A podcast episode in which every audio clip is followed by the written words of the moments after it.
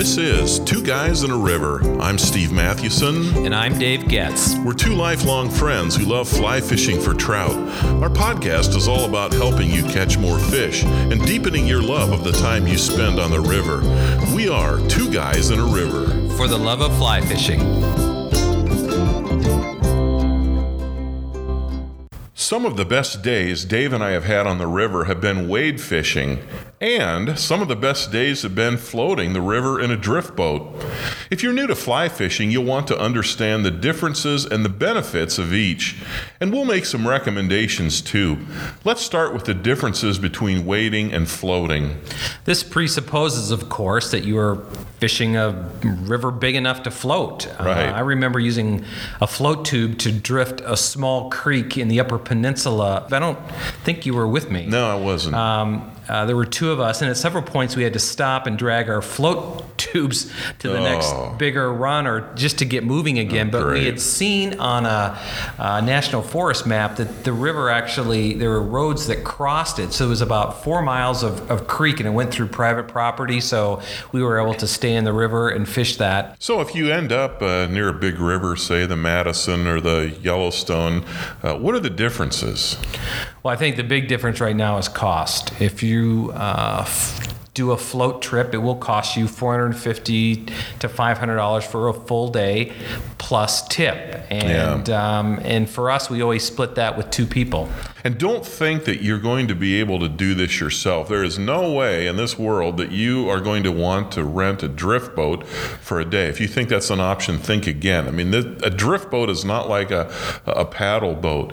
Uh, you need some skills which take time to develop. Uh, quite frankly, I've uh, uh, rowed a drift boat twice, and uh, both times it was uh, almost disastrous. Yes, it was very ugly. That, that's putting it nicely. Thank you, Dave. Yeah, it, it's a skill that takes time to learn, and besides, the rower doesn't get to fish, so maybe it's So true. It's not a bad thing that I didn't learn that. Honestly, if I still lived in the West, that was always something that, that I wanted to uh, uh, pick up. But the point is, uh, you you can't do this without uh, a lot of uh, uh, training, uh, just a lot of time spent in the river. So if you're planning a fly fishing trip and you are going to the west or someplace where you can float, um, and you do one of the days you want to do a float trip, you know, wading is a lot cheaper than a Yep. float. So as in about 450 to 500 dollars a day cheaper. Yep, that's right. And I, I really wish that I had learned how to pilot a drift boat just like you. Um, you know, both of us don't live Yeah. in the West anymore, and again, we don't have the time or place to do it here in the Midwest. And um, Well, I'll tell you what, Dave, I'd be all for it if you learned to, to row. In fact, I would even put some money toward that. That'd be great.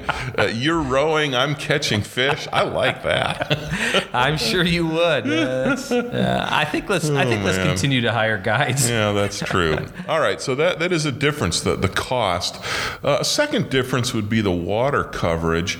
Uh, you can fish long stretches of river in a drift boat, obviously, a lot longer stretches than you can fish when you're wading, but you only get one shot at a hole or a run unless your guide can circle back. And some of these guides are, they're, they're incredible what they can do with the drift boat.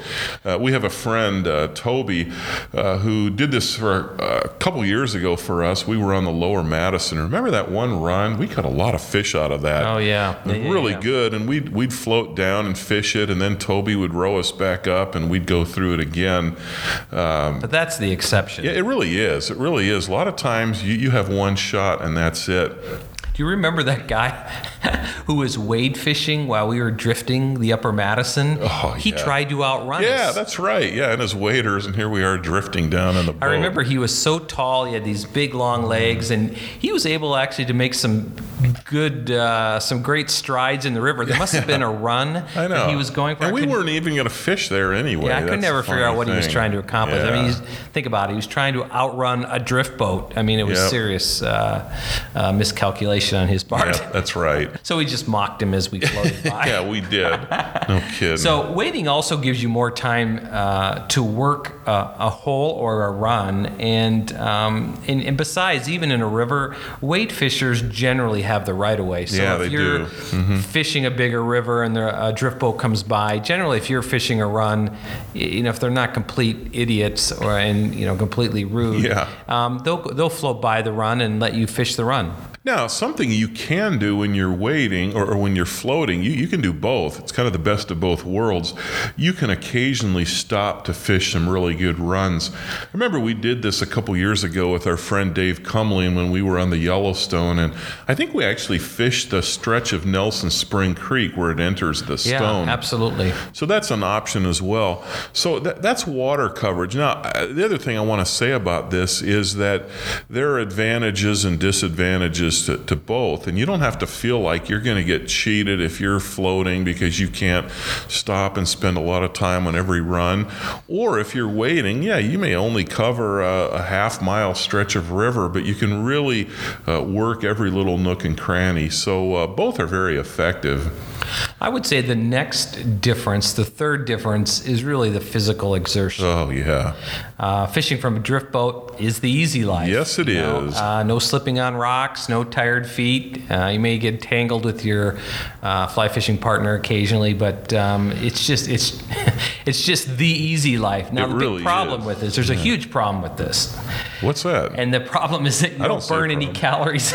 Oh, yeah, you're right. And so we still eat at Sir Scott's Oasis in Manhattan, Montana, even if we don't deserve Yeah, it. that's so, right. Well, uh, I'll tell you what, you know, all those false casts that we shouldn't be doing and we do, that, that tires Yeah, us out. Yeah, that's an extra 0.002 percent of uh, you know calories, Oh, but uh, you know, so maybe that's the biggest uh, problem with fishing in a drift boat is Yeah. uh, you just don't burn many calories. Right. And sometimes that's a good thing. When I think about when you and I will hike back like that place that uh, that we we like to call Hopper Run in Yellowstone National Park, it's almost four miles. Yeah, it is. So you It gets longer every podcast It too, does. doesn't Now, it? next year no, it'll be it seven It miles it's, in. It's Yeah. long. It's long. But by the time you get back, you're you've you've hiked about seven or eight miles, and uh, then you really deserve to go to Sir Scott's Oasis or Yeah, the that's Rib and right. Chop House in uh, Livingston, Montana. I know. I wish there was a way to haul a drift boat up there. So after we hike up and fish a little while, we could just uh, drift our way Oh, down. Wouldn't that be great?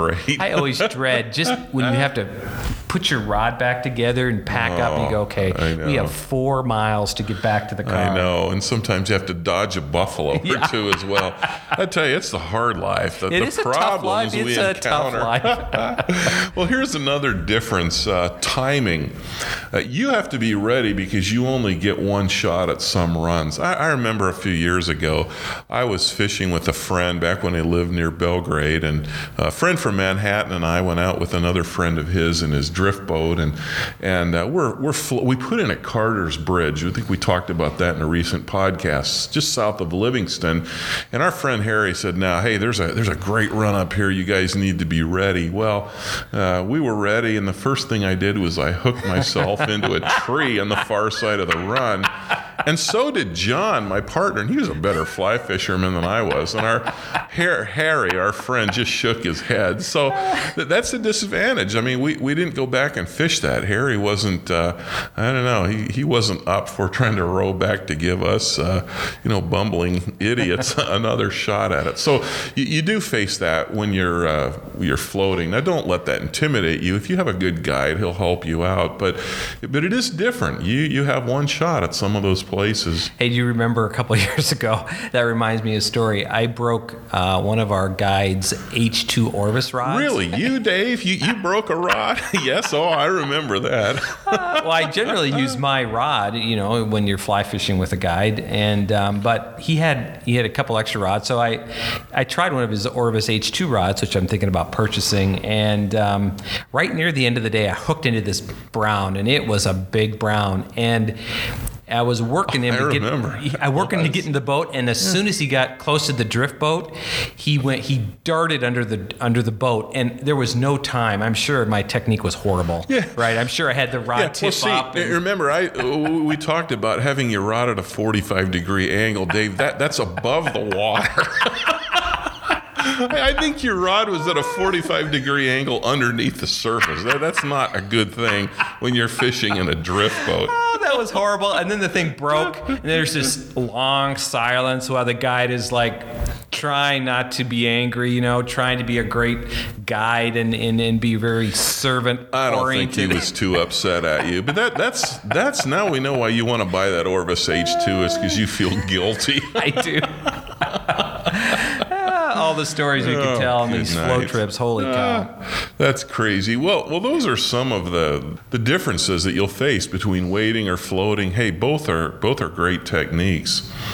We also have some recommendations as you think about wading versus floating. Um, Steve, what would you say is the first? You know, the first, and this is going to sound really uh, simple, but it's it's really true, and that is try it. Uh, spend the dollars. You know, include a float trip. I mean, if you're spending three or four days in an area, uh, include a float trip to give your body a break. Uh, and I realize budget determines everything, and, and nobody has unlimited money. But if you can, if you can uh, save up for it, uh, find one day uh, to take a float, uh, because then you'll get those advantages. You give your body a break. Uh, you'll be uh, able to uh, uh, just enjoy, uh, you know, something a little bit different.